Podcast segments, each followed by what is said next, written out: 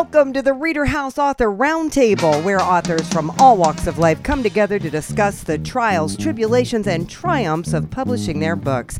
I'm Alice Stockton Rossini. Join us here every Saturday night at 8 o'clock, or listen to our podcast anytime on Spotify, Apple Podcasts, Stitcher, TuneIn, and PodServe, just to name a few. The Author Roundtable is sponsored by Reader House Online Bookstore, where independent new authors come first.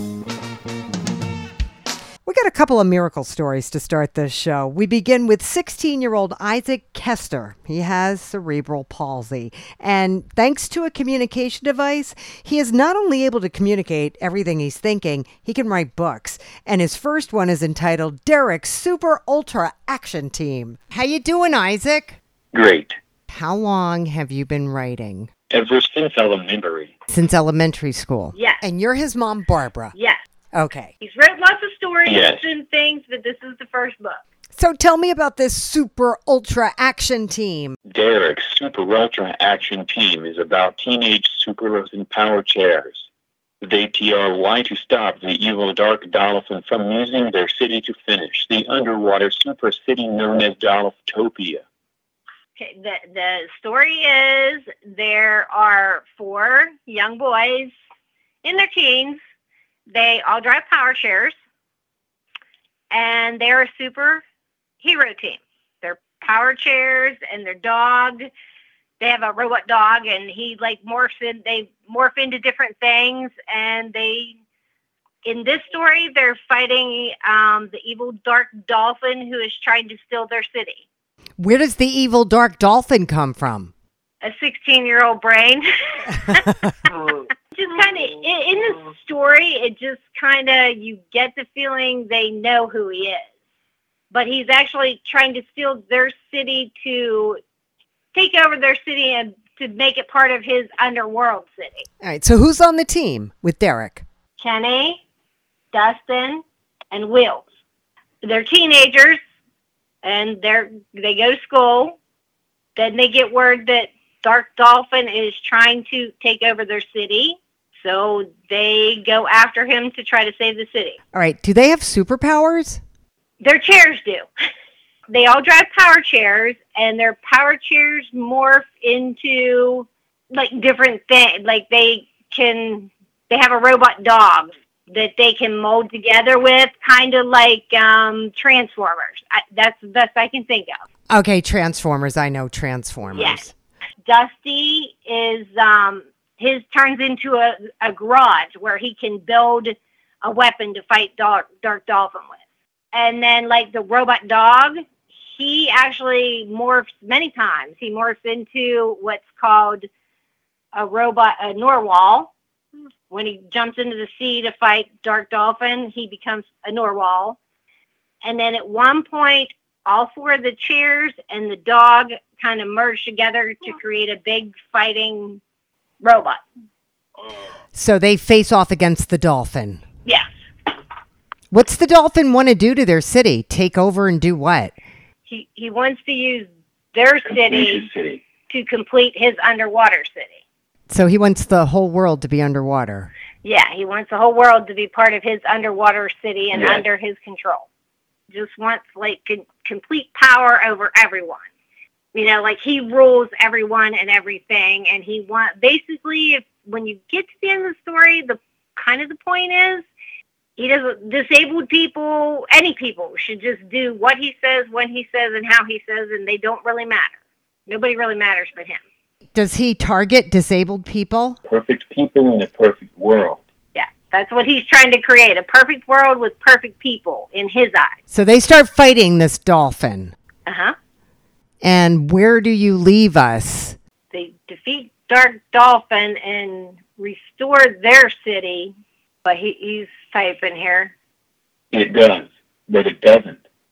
so i in the end, they, they do defeat the dolphin, but it shows his daughter. The very last page shows the dolphin's daughter vowing revenge against the team.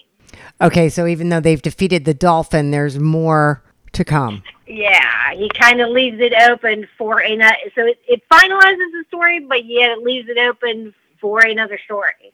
And everything is written on this device. Yes. He what happens is it's amazing. His device reads his eyes. It actually has a little infrared bar across the bottom of it that he uses to operate the device with.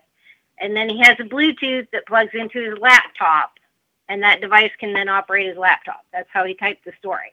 And he's been writing like this for how long? Oh, he's been writing since he was in grade school. Some of it, they, they did try to work with him being able to actually write, like doing hand over hand. But the skills weren't so good, so he just learned to use his device to write with. And we've been speeding it up. Um, there's like with the eye gaze, he used to have to wait on it to scan, and then he used a clicker thing to click on what letter he wanted. Mm-hmm. So it was very time consuming. So we had tried eye gaze once Fifth before. grade? I think. We tried the eye gaze once before and it didn't seem to work real well. But now the technology has come far enough that it works very well. And he um he can he can go pretty quick with it. He does all his schoolwork, how he does his writing. Like I said, it's just a little Bluetooth thing plugs right into his laptop and he can send the information. Well actually he can run the TV too. he can run the TV and the remote and um use an Alexa with it. It's a handy dandy little thing. That's pretty, that is amazing. Thank goodness, right? Yes. And I bet nobody encourages them more than you do. Oh yeah.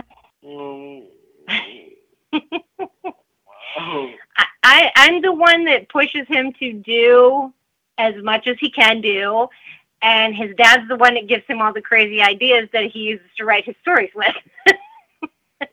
Does that sound about accurate? Yeah. Okay. So is he working on the follow up book now? Yeah, I think he's got pretty good. Like, I think he has it all in idea form. I don't We think. have to wait and see. All right, you got to make me wait, Isaac. Any idea how you're going to promote this? This is pretty unique. Yeah, we've actually here at home we've already sold. Well, we ordered 100 books. We only have about 15 left.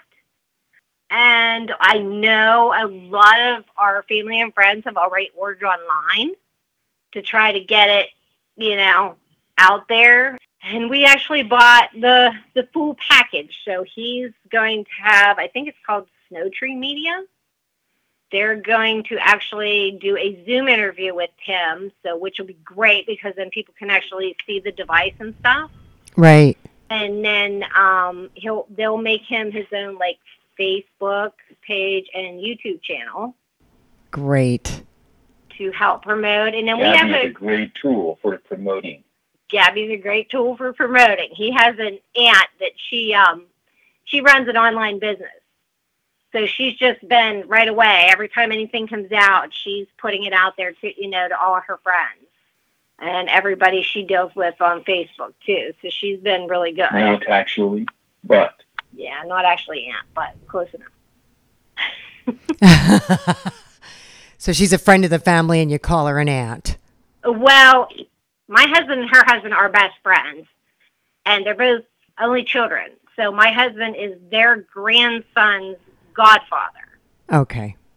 So he actually won through Page Publishing. I don't know if you've seen it or not, but they were doing a contest with unboxing videos. He won the Oh. contest for that month, and being we had already purchased the promotional package, they're paying to have his book sent to the International Book Fair in Germany in October. It's a great story.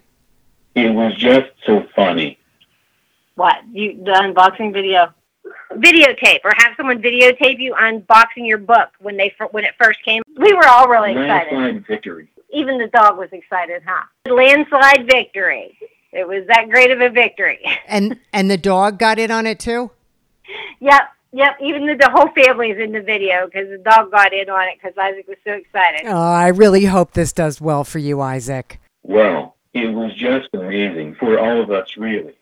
When my mom had her emergency C-section, doctors didn't even know if know if I would see my first birthday. So seeing my book with me as the author at 16 was just remarkable for all of us. That's beautiful, Isaac. That's good for you.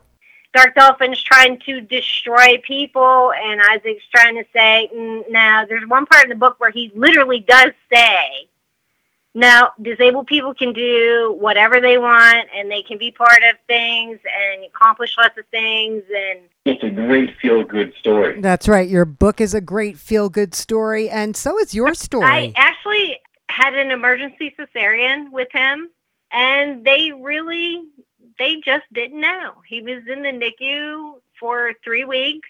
Um, he had, he was very hypotonic, which is like lack of muscle tone and he just they could not they never really i mean they said it was cerebral palsy but they said there's some minor damage to the motor skills in his brain area but they never really gave us other than that there's no real diagnosis and i said the one doctor his dad and i took it to heart. The doctor said take him home treat him like any other child and deal with things as they arise. So that's what we did. So we push him just like we would any other kid and to do as much as he possibly can do. Greatest doctor quote ever. he said that was the greatest doctor quote ever, what the doctor told his dad and I about just take him home and treat him like any other kid and deal with the problems as they arise. You're good parents, Barb. And Isaac, thank you. Thank you. Next up, Stephen Rudloff Sr. is lucky to be alive to tell his story, entitled The Walking Miracle, written in a most unconventional way. So, Stephen, you were in construction in Pennsylvania before you were inspired to write your story. What happened? First book I ever wrote, I did it with a paralyzed hand. How did you do that? I just took a pen, put put some duct tape on my thumb and my one finger, and I printed it. Oh my gosh, Stephen, what happened? I had a stroke. It's my life history of the book is my life history of 17 operations. I beat cancer four times, and I survived it. I say hello to the man upstairs every day, thanking him.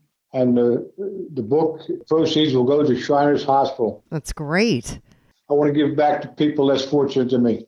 All right, so let's tell people what's in the book. I was watching the Memorial Day parade on TV with Gary Sinise, Joe Mantegna, and Sam Elliott. And a lot of my doctors at that time suggested I should write a book. That's how I got the name The Walking Miracle. And uh, after I watched that show on Memorial Day weekend, I decided to uh, call the doctors that following Monday. They sent me out all the medical records, and I started writing off the medical records year by year. And uh, that's how I got started. What was your first sign of trouble? I woke up four o'clock in the morning and I was brushing my teeth and the toothbrush fell out of my hand. I looked in the mirror and my whole right side of my face was drooped to the right. I had this ungodly pain in my head and I decided something's wrong. And uh, I crawled down a hallway 200 feet, dialed 911. My buddy was a retired cop. He passed away on me last May. And uh, he had the ambulance right there. And he took me over to uh, Hospital. How old were you? At that time, I was 68. I, I remember going and putting in the ambulance, and the guys in the ambulance said What's your name? I said, Steve. Next thing I heard was the guy uh, in there with me in the ambulance yelled to the driver, hurry up, he's coding. And I know what coding means. And that's all I remember. I don't remember getting to the hospital. I, I would say about two hours later, an hour later, I'm up in intensive care. And the nurses are coming in, put hot compresses on my head. And uh, next thing I know, it's 7.05 uh, they put me in an induced coma for a month and a half. After I woke up from the coma, my sons at the bed beside me. They said, I said, what's going on, Dad? It's a month later. You're in Bryn Mawr rehab. And I, I said, what's going on? What, what's the tears for? Dad, you're paralyzed the whole left side. I'm blind in one eye. Oh. And that's how I started. I was a miserable SOB for the first two weeks. I couldn't believe why me. And then I had a Hispanic nurse come in and dress me every day. And uh, I had to be fed. I was treated like a two year old kid. I had to learn how to speak. It's all in the book. I learned how to speak. It took me three weeks to learn how to tie my sneakers. And uh, one just one Monday, the nurse came in. She said, Steve, I heard you're giving everybody a hard time over the weekend. And I said, I don't give a shit. And she started this laugh. All of a sudden, something snapped in my head, and I was a different person. I said, get my get my tuxedo out. You'll be going down to Mar-a-Lago. We're going to have steak and champagne and enjoy life. All right? Well, she got hysterical laughing, and I did a complete turnaround. Just in one moment, you decided, I am not going to, to let this beat me. Right. So after that, uh, I spent 45 days at Bryn Mawr Rehab, learning how to speak, going through uh, therapy, teaching me how to talk, how to walk. And then after that, they sent me over to Dunwoody for another 45 more days. And during this time, I had to wear a white helmet to cover my brain. And I wasn't that out of bed unless my male nurse, he uh, said to me, I don't care how many times you press, press that button, you can't get out of bed. Of course, at that time, I was pissed at the world. I was trying to get out of bed and everybody started running. The alarm goes off. Everybody starts coming into the room. And he told me, see, that's the second time. The third time we strapped you in. And I changed around. You know what I mean? They gave me a warning. And after that, I just turned around and said, all right, I'll follow the rules. And then uh, I had to go to therapy, speech therapy, walking therapy, and all that stuff. And then uh, I had to wear a white helmet to cover the brain. And uh, after that, after done Dunwoody, they sent me home for two more months to sit in my apartment until the neurosurgeon said, okay, bring him back in, we'll put the top of his head back on. And then uh, six, eight months later, I go back over after I had a CAT scan, and uh, the doctor said, we got a little problem. I said, what's the problem? So my son's with me. He says, we got to take the top of the head back off. It's the piece, the new, the old piece we put on wasn't getting no blood flow, so they had to bring a special machine in and put a synthetic piece on. I learned a lot about the brain, and uh, you know, I had the head taken off, the top of the head taken off four times. Are they rewiring you? Yeah, they had, they had uh, staple it all back together again. That's a, that's incredible. And then on top of that, people don't realize that the, when they put the uh, headpiece back on, they staple it all in and bolt it all in. And then you have to wait six, seven weeks. When you go back in, they got to pull the staples out. That was the most painfulest thing I've ever had done in my life. Oh. I said, I told the doctor the first time they did it, I said, wish you would have told me I would have had my bottle of scotch here. He says, we'll give you some scotch after we're done pulling the staples out. so uh, the nurse came back in and said, Steve, here, doctor says, enjoy your scotch. And scotch and apple juice are the same color. So it was one piece of ice and a little bit of scotch on the rocks. So they put me a glass of apple juice with one ice cube in it. one mouthful of it. I said, tell them thanks for the scotch. Did it taste like scotch? it, no, it tastes like apple juice. As soon as I took the first mouthful. Going through all this, I was uh, at Mawr Rehab and I started making everybody laugh. And he said, "You enjoy we enjoy you coming in because you keep us laughing." My my neurosurgeon, me and him are like uh, two brothers now. Saved my life four times. What happened the other times? I had a fall. I take the top of the head off again. Recuperating. I was one month away from being released by all the doctors, the seven doctors, and I fell and I hit my head on the concrete and a piece of pipe, and it jarred my headpiece. So I was, I was taken in to get uh, all kinds of CAT scans, MRIs. As of as of today, I've had uh, I think the doctor told me 42 CAT scans and 37 MRIs in the seven year period. Oh my God! So he took me in for the third time, and then uh, I get home. My son picked me up, brought me home, I'm home here maybe about four or five days. All of a sudden, I'm eating, and my hand, left hand, whole left side went paralyzed. And I called the doctors right away. They took me back in. In the meantime, the neurosurgeon went away to San Francisco for a, a conference, and they had to do another operation on me, four o'clock in the morning. They had to drill a hole in my head. What they call was it's a brain bleed. So, in the meantime, I'm home, relaxing, and uh, I had to go back and get the staples out. They only could take the staples out from the first operation, the third operation, only half of them. The other, the second time I went back in after five days, they had to paint the area green, spray it green. This way, I had to come back the following week and uh, get the other half taken out. Other than that, I'm doing fine. Other than that, you're fine now. You're good now? No, I'm still in the doctor's care. I go to therapy two days a week. I just came home from therapy and uh, I'm learning I lost uh, 30% of my equilibrium, lost uh, 30% of my uh, um, eyesight, my peripheral. It's never coming back. I'm not allowed to drive. I had going through all this. I had seven, six or seven seizures. Certain foods I cannot eat, like Jello, anything with the dye in it. So anymore, when I go back into the hospital, they all know me. I'm in intensive care, and uh, I'll test them downstairs when I go order my breakfast. Give me some blueberry pancakes. Not allowed to have blueberries, sir, because of the it. I don't eat chocolate. Plus, going through all this, I had I got cluster headaches, and I don't know. Some people don't know, never heard of them. They're worse than a woman's labor pain. So I know what women go through when they're having labor. But you're still here. And I'm still here. I say hello to the man upstairs every day. Thank you for another day. And every once in a while, I get a noise in my ear. Uh, I left you down here to take care of the kids in Shriners Hospital. How are you getting that message out? Uh, I have. I don't email. I don't text. I got what they call a dumb phone.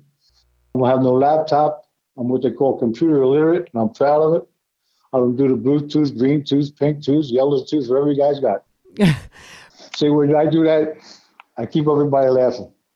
So you you actually wrote your book by hand then? Yep. Oh, you are crazy. Everybody said it was going to take me two years. I did it in six months, a little bit each day. And I sent it out to the publisher. And within two weeks, on my birthday, and uh, they called me back up. And the girl said, 11 people read your book, and they're all in awe about it. And uh, we're going to publish the book for you. Wow. Is there a copy of your book in the offices of all the doctors that helped you? I've been going over to the doctor, uh, Hospital and Bryn Mawr Hospital twice a week. The guy takes me over there, and I autograph the books bought by the doctors and nurses. I autograph them, thanking me. I was supposed to have a book signing at Lankenau Hospital, but it's all about money anymore. She says, uh, the big boss is upstairs, the three piece suit says, if you buy all the doctors and nurses the book, I said, why should I have to? I said, all the money I make here, I don't get a dime out of it. All goes to Shriners Hospital. I said, the publishing company doesn't make a dime until they give me all my money back that I invested in it. Because I made payments every month for 12 months, gave a uh, down payment. Once I get all that back, then they start getting money back. So the doctors and nurses bought copies from you? They bought them on Amazon, YouTube, all those fancy uh, programs. And then you sign them. Yeah. So I'm just waiting for the first royalty check to come in, so I can. Uh, I have channel three, six, and ten involved. I'll go down there once I get the check, the first royalty check, and donate the money to uh, the kids down there uh, at Shriners Hospital, Philadelphia. So the TV stations are covering you. Some of them, all right not advertising wise. Fact, no, no, no. I mean, they're doing stories on you. Yeah. That's great. So I just try to I come up with ideas every day. My mind don't stop. I got a girl typing me up a uh, formal letter. I'm going to send it out to the Phillies, 76ers, uh, the Eagles, and the and the Flyers organizations, and just say I'm not looking for no money. I don't want no handout. I said, I need you to advertise it for me. I just want somebody to buy. If you pass the word around to all the Phillies and all all the players, just buy one book. It's for a good cause for the kids at Shriners Hospital downtown. That's great. Are you going to keep writing? Uh, I'm thinking about writing a second book, Walking Miracle Number Two. Since I've had the first one done, I've had my legs stripped, the veins. I've had uh, uh, I, I had trouble with my eyes, my equilibrium. That's where I'm at therapy right now. Crazy. I can't believe you're still here. I mean, that's amazing. And what are you, in your 70s now? I'm getting ready to turn 76 this October. Well, good for you. I hope you celebrate big. I do. I'm planning on it. When I go into the hospital anymore, my son said, Dad, don't start. I walk in and they say, What are you here for? I sometimes I say I'm here for a pregnant test, pregnancy test. laughing. Sometimes I tell them I'm on here. I'm here for the uh, Lankenau cruise. I said I'm in intensive care, glass doors. I got nice, beautiful nurses coming in, tech nurses, doctors. I said I get three meals a day. What more can you want? Right. right. Well, it, it was a pleasure talking to you. Thank you so much, Stephen. All right, kiddo. Thank you for your talking to me. You got it. Have a All great day. You do the same. Bye bye. Bye bye. Brogan Broyce retired to the second oldest city in Tennessee after working in Chicago as a high voltage electric lineman for 33 years. It was then he picked up where he left off writing as a child and produced his first novel entitled Melting Away. When I was in high school and even grammar school, I did write short stories and poetry that people liked. I didn't th- think too much of it. You know, they liked it. They told me to write more, but I just was like, I was a kid and I did things that kids do. What made you decide to just write a book about the potato famine of all things? I know, isn't that weird? Um, when we moved to Tennessee, I, I, I got an early retirement when I was, well, 50, I forget how old I was, 51, 52, something like that. Oh my God, took, you were young. Yeah, I was. Uh, I took my family da- down here, and part of my pension plan and all that was they would pay for certain amounts of uh, college for me, you know. And so I did. I decided to, to go to a local college, and um, I took up uh, writing, of all things, you know, because I because I like to write.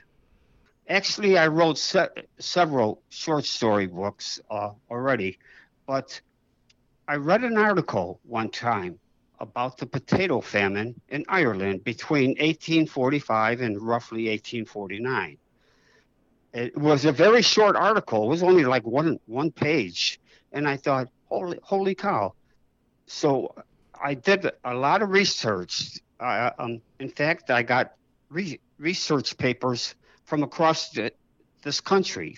All sorts of places I picked up research about Ireland. And the more research I did, the more intrigued I was. and actually, the more I felt sorry for the people. And when I sat down in this class, I decided, oh, heck, I'll do that. And that's what I did. In fact, my first draft of the book was only 39 pages. That then I wrote another draft. Then I wrote another draft, and I was already out of college, and I ended up with I don't know 759 pages. Wow, that's a lot. I know. Even for me, it's a lot. What's your book about? There are several main characters. James. Uh, another one is Maggie. Typical Irish names, you know. And those are my main characters.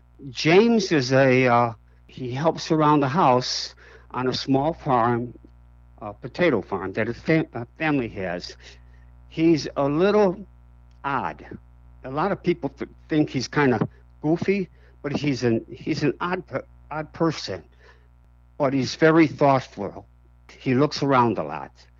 Maggie is a little flighty. She likes to go into town and listen to loud music and be a kid. But James is a very thoughtful, kind, gentle person, gentle like a lamb. How old is he? About 18. Okay. Maggie might have been 17. You know. Where do they live? They live about four or five miles north of the town of Ennis, E N N I S. And that's a real town, a real place. It, and the big industry in that area, because people were poor, was poor, was farming, potato farming. James and Maggie only lived about 600 feet apart. There was a little bitty so called village of four cottages, and they all knew each other real good. And they were all had, had potato farms of about roughly two, acre, two acres apiece. They still live with their families, and sometimes at night, when they have a, a penny or two, or a half penny or two, they would go into town and walk around and, and sit sit by the couch and stuff like that. They they didn't hardly have any money. They were very very poor. What happened at the uh, at the end of 1845, the potato crop failed. And when the potato crop failed, people died rapidly because the average potato farmer, and this is an actual fact, ate 10 to 14 pounds of potatoes, and that's it, nothing else. Hmm. And so when their potato crop failed, it failed fast, and people got real sick, and they, they caught it famine fever. Uh, but it was starvation, slow starvation, and they started dying, and they started dying rapidly. Uh, so that's what happened.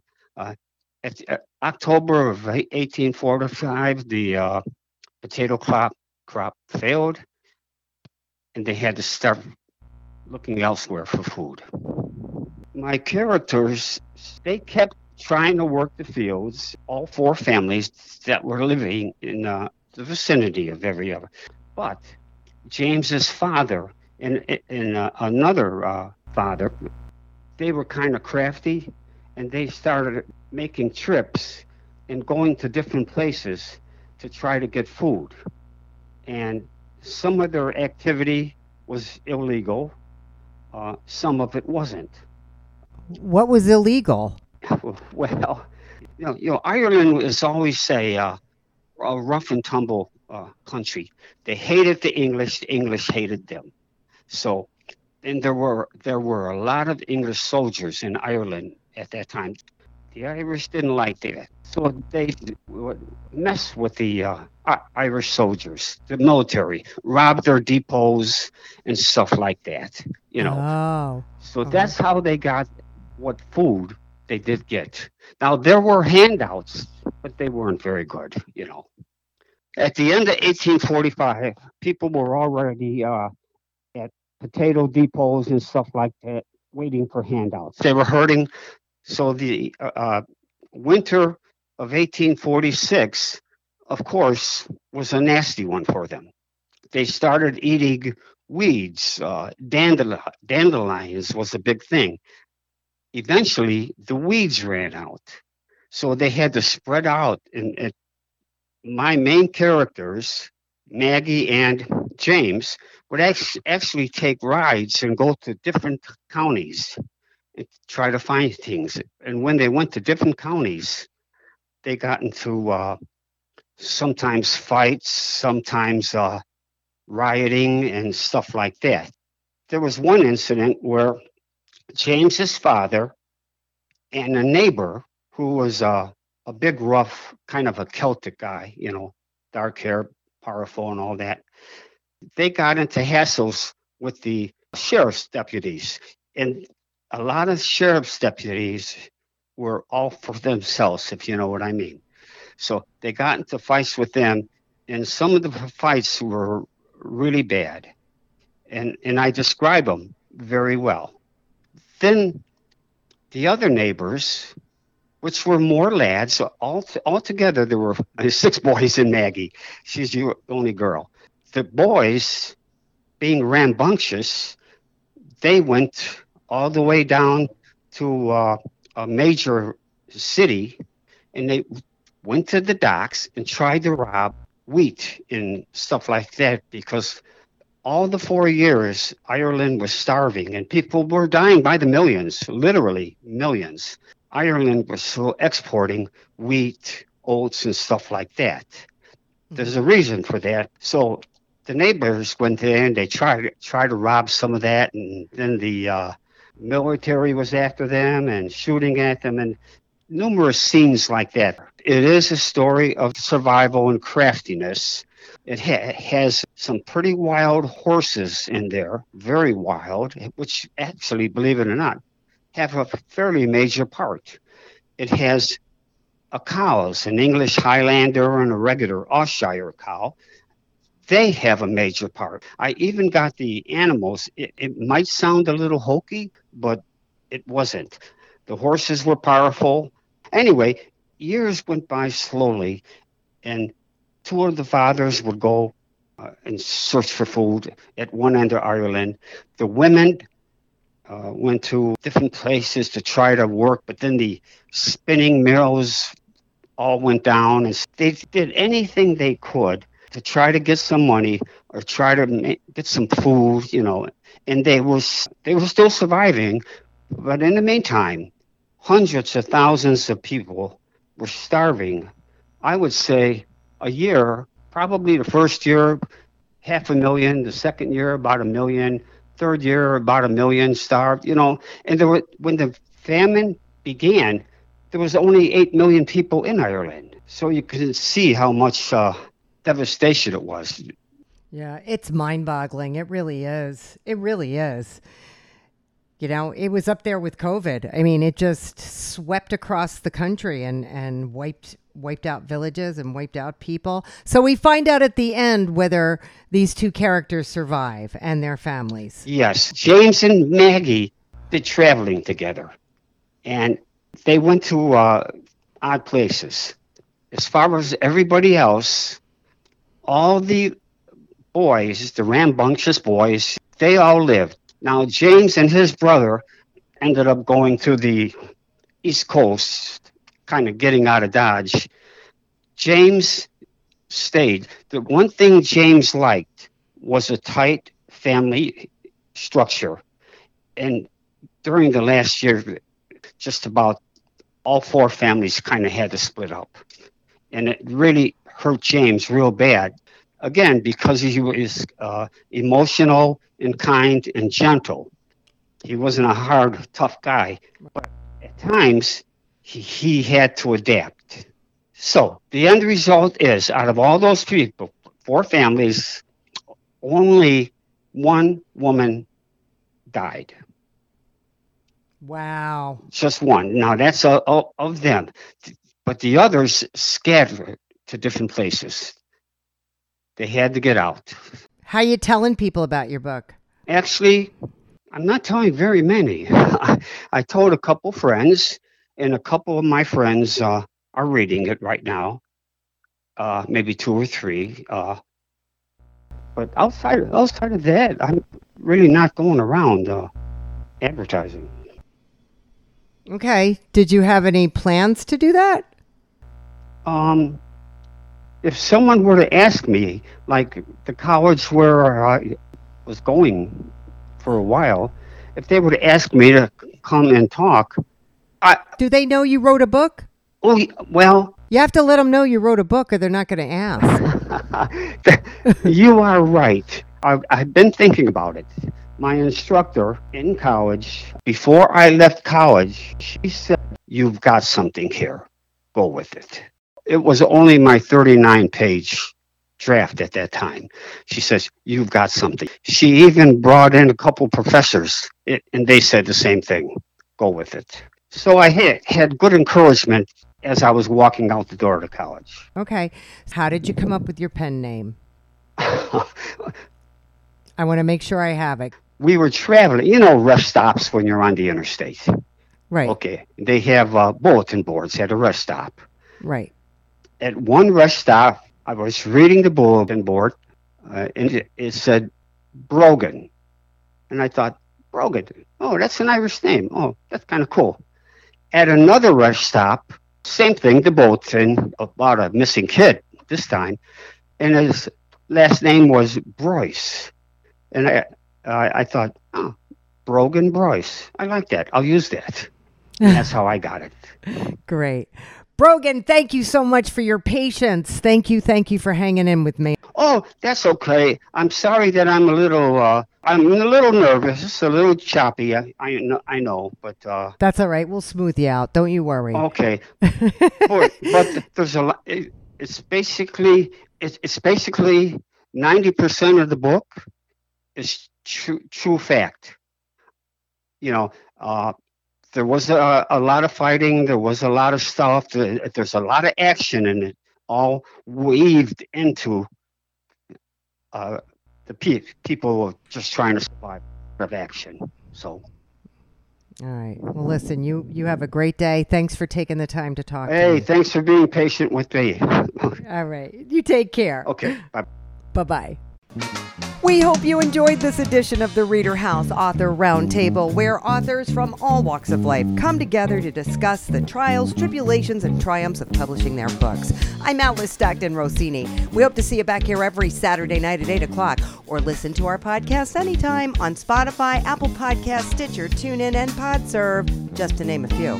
The Author Roundtable is sponsored by Reader House Online Bookstore, where independent new authors come first.